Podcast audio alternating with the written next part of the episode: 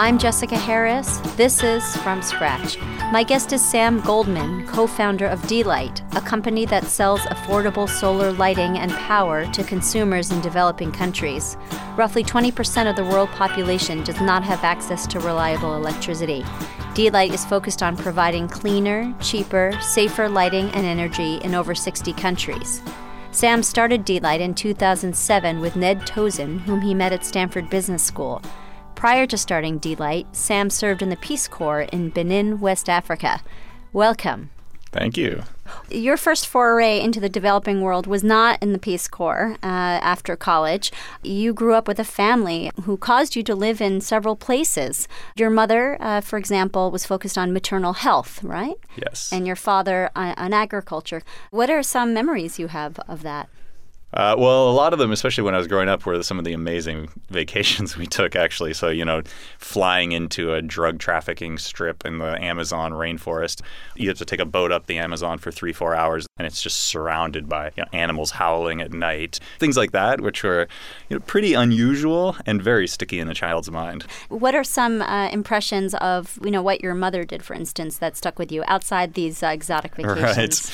Right. Um, well, I just remember, especially in, in India, she got a plaque saying, you know, thanking her for making a contribution to the lives of 10 million women and children in India. And it was sort of like, oh my gosh, my mom's doing this really interesting work. And she wasn't trying to make huge technological shifts. She was trying to get make sure that women understood that they should breastfeed. How was the experience of the Peace Corps different from what you expected since you had tangentially been in this world previously?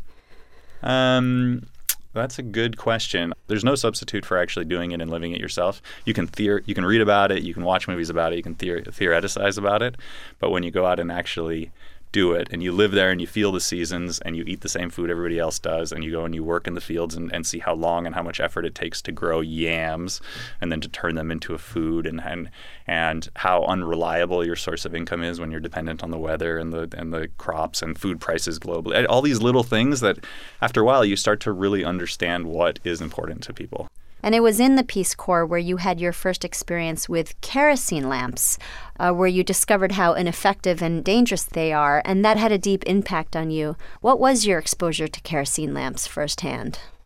And when you're in the Peace Corps in, in many countries, certainly in West Africa, you're given a you're issued by the government a, a kerosene lantern, and so I used that for my three and a half years of Peace Corps service. Mm. Uh, and you don't want to use it, and so and the, really the game changing experience for me was when a a friend had bought from Walmart or Kmart or somewhere an LED headlamp, and they left the country, and I got their headlamp, and so I, I just switched over and started wearing this headlamp at night, and all of a sudden I could see things and I could cook inside, and I, I didn't I wanted to read because it was more pleasant, and I didn't feel sort of uh, lightheaded when I was reading under the lamp, and so and that's when I started like writing LED companies and, and saying, hey, here's this unmet market need. Can I distribute for you? We got to make this happen. And, and just with these LED lamps, just with simple battery powered LED lamps, and saying, well, like, why isn't this? Why is there? There's a total market failure. Why isn't this happening? And literally, not one person responded to an email or a letter. So, when did the idea for a solar uh, lamp arrive? The thing that really tipped me over the edge, my next door neighbor, he was a 15 year old boy at the time, he got in a ker- he had a kerosene fire accident and he almost died and he got third degree burns all over his body, but he hmm. survived and he's he's fine now. Um, but that got me researching. I found out that like a million people a year die from kerosene fires. Once it starts, it spreads all over the place. It causes a lot of harm. So people are they're scared of kerosene. They're spending a lot of money on it. It's unhealthy for them, um, and it's really a terrible source of light. It doesn't. Mm-hmm. It's not actually very bright. Solar is magical. It's you put it outside and it just delivers you free power. And this notion that you're not going to be dependent on somebody else to charge, and you don't have to walk or drive to a charging station and you won't have this constant outlay of cash, it totally changes the game. They've never been had they've never had independent power control over their power independently before. So you had this grievance with kerosene lamps kind of in your back pocket mm-hmm. as you made your way to Stanford Business School. How does a biologist and a Peace Corps enthusiast uh, decide to go to business school? I wasn't planning to go to business school. I was when I was in Peace Corps. Essentially, I, I was I was and I was an anti-capitalist. I was this biologist, environmentalist. I had ridden my bike across Canada, kind of doing this climate change route. I was doing all these things, and then when I got to Benin, I realized the only thing that was really really changing the country and changing it quickly was business not none of, but a lot of the NGOs and the public sector activities I was seeing in my distant village of 2,000 people, they just weren't having the same impact. So I decided I wanted to go become a social entrepreneur and applied only to the schools that were really on the vanguard of that. And Stanford was one of them. So I was told that you uh, used to have a beard, you used to wear a lot of necklaces. What right. did uh, Sam look like 10 years ago? Gosh. Well, so I didn't have any money. Um, uh, and I didn't have anybody I had to impress for any reasons. So, you know, I wore a lot of the local garb, so very long, flowy clothes. Um, you know, my best friend in my village was a tailor. You know, it could be a living room. It could be patterns of a living room all over my body, or like I know, like bananas, or like it was really sort of fun. You know, if you've seen West African clothes, they're they're beautiful and they're gorgeous and they're they're creative. Um, yeah, and a big beard and sometimes colored hair and you know, just want, I was having fun. This is your Peace Corps years? These are my Peace Corps years. So, yeah. come Stanford Business School. How long did that last?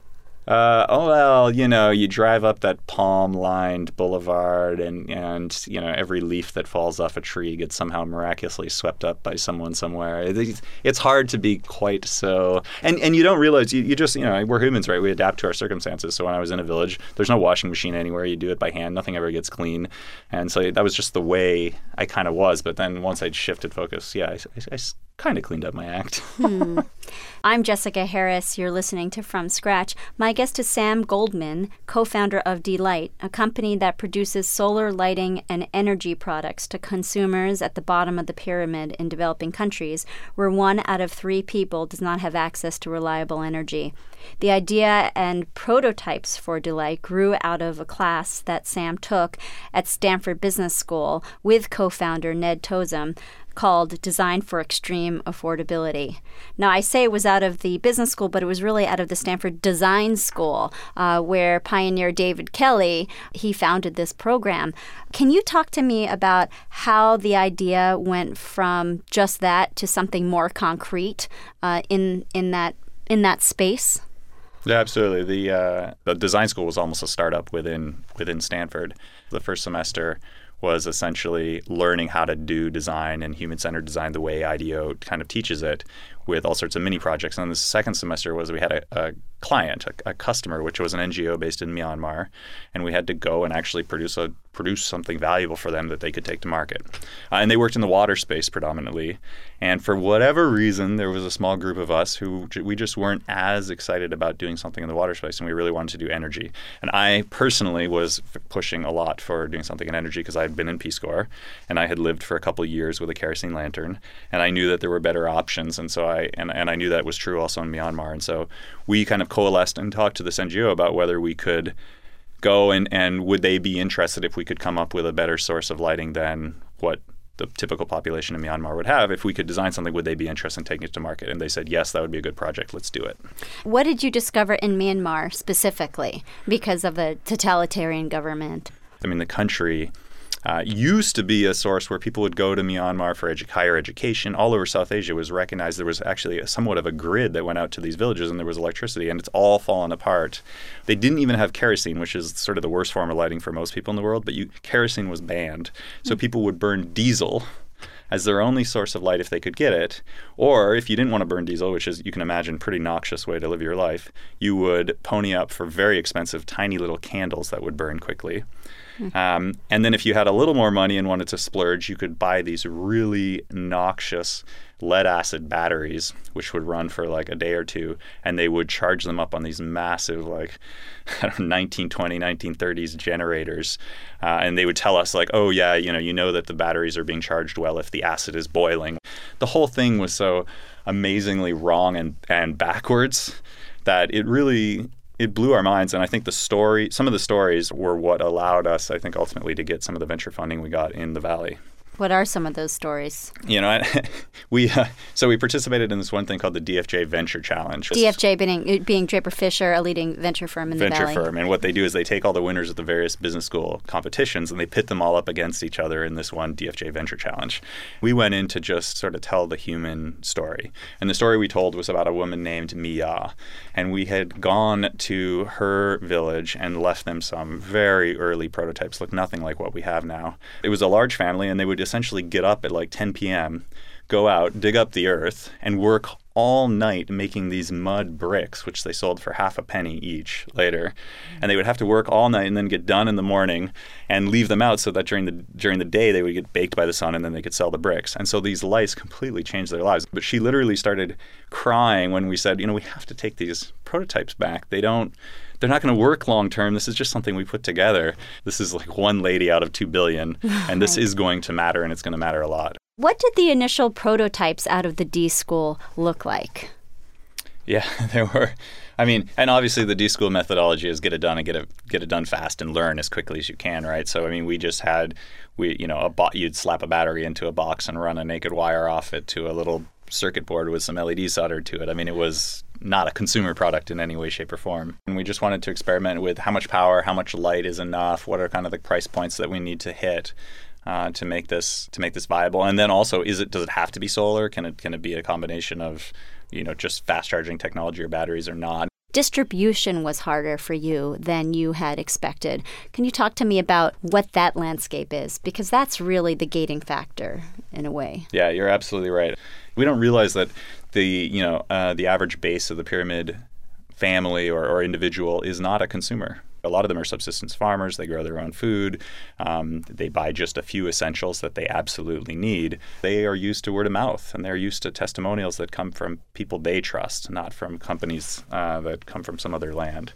Right. Um, and that's that is the hard and expensive part is to get out and actually build a new category that does not did not exist even a couple years ago. Can you give some examples of just firsthand experience that you had in educating? Well, absolutely. I mean, and you know, we were so we were at this award ceremony yesterday, and, and one of the speakers who came, uh, and we're honored to have him, was the CEO of SKS Microfinance, uh, which is one of the world's largest microfinance institutes, and and we have partnered with them. And we originally started, and I did in 2008 when I went to India, because uh, microfinance loan officers are actually going out into the deepest communities and you know groups of women come once a week and meet together uh, and they distribute loans of $200 or less to these women but it's an opportunity to say here's a new technology and it's coming from somebody they trust who mm. they know and have known for many weeks and to say here it is here's how it works if you'd be interested we'd be able to offer it to you on some kind of financing so that it doesn't become a burden and they can go and try it and experience it and that's an example of a distribution channel, which has been very, very powerful uh, for us and a very good partner. Another partner for, for you is the French company Total. Who are they?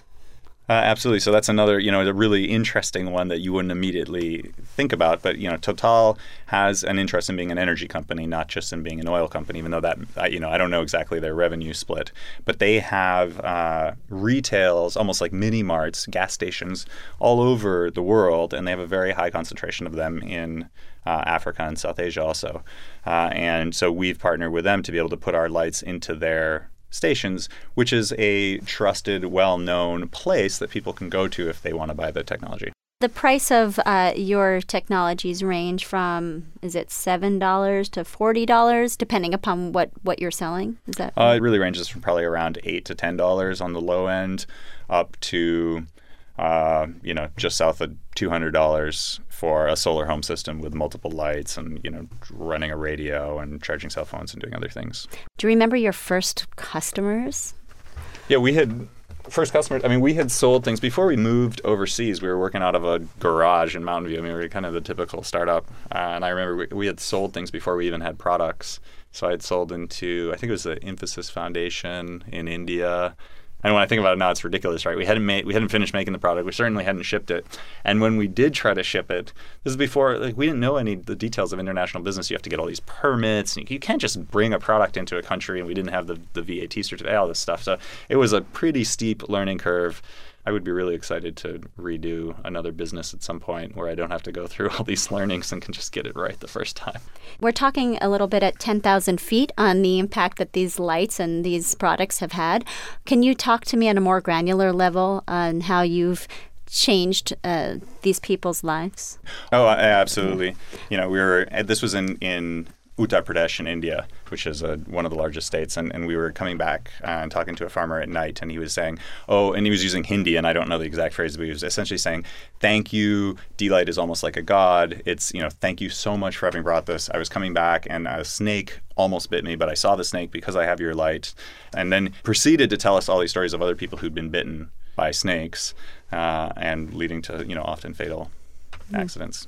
I heard that you were bit by a snake at some point and you had a kerosene lamp. Okay. Yeah, I did. I did actually during Peace Corps walk in. I was because with a kerosene lamp you can't really see anything. So I did walk into my house once and got bitten by a snake. Dropped the lantern, it smashed. I'm sitting in the dark. I know I've been bitten, and it turned into quite an adventure because my health center didn't have any vaccines and a friend of mine like put me on the back of his motorcycle drove me seven kilometers i get to this health center and the and the guy says oh great yeah i have i actually have the serum for you um, and you're really lucky because somebody came in last week for it but they couldn't afford it so i couldn't give it to them Huh. it's like oh gosh You've spent the majority of your time in the developing world. You're living in Vancouver now, in Canada, but you were living in India prior. How long were you in India after business school and getting this off the ground? After business school, uh, I moved to India, my co-founder moved to Shenzhen, China, and essentially I started up the sales and marketing. I was running product development. And he was doing more operations and finance part of the company. Um, and so I was in India for a couple of years, but I'd actually done my high school there, so I had some familiarity and, and knew some people in India. Uh, And then I moved to Hong Kong and opened the office there as we started to expand more internationally. Uh, and now I live in in Vancouver um, because my wife, I'm half Canadian. My wife's also Canadian, and Speaking of your wife, I was wondering uh, what your kind of uh, private social life uh, was life. Uh, you know, because you've you've had a nomadic existence, and then I saw you walk into the office here uh, with your wife Rosie, who is pregnant. It's nice to see that that part of your life was able to be enriched simultaneous with uh, you know your your professional one. How did you meet your wife? How did you meet we Rosie? We met originally. Yeah, we, I met Rosie in undergraduate, uh, and we were together. Uh, and there was something just magical about the way we were. But school ended, we both went our separate ways, and sort of kept in touch with each other maybe once every five years or so. Um, but a group of friends from undergraduate, we do kayaking trips every once in a while. Now we've turned it into a habit in, in British Columbia and Canada, and so we saw each other one year. And the next thing I know, she was coming over to Hong Kong on a one-way ticket, and things went from there. What do your parents make of of all this? Oh, of course, they're ridiculously excited and proud of all the work that we're doing, and it's it's so much an extension of what they had done beforehand. Just opening up their, you know, they had very good personal relationships with people all over the world, whether it was in India with the business or, or health communities, or whether it was in Rwanda with the you know government communities, and just being able to link me back into those families and individuals. Because in the end, whether it's business or whether it's development work, it's all personal. So they had a they had a vast Rolodex. Yeah, Yeah. absolutely. Isn't it interesting how we use the term Rolodex now? Yeah. You've spent your life shifting back and forth between developing countries and, you know, Canada or the United States. What do you find most striking when you return to, let's say, Vancouver? how lucky we are. yeah, the world's not fair. The work that people have to do for a couple dollars a day. Even in your daily in your daily life, like what do you find striking? Well, landing, you know, you land in Vancouver if you're coming from Beijing or you're coming from New Delhi, and all, and it's like you have to squint because it's so bright and the sun, like the sun's just blaring, and it's so clean and pure, and the air is so, you know, it's a like little thing.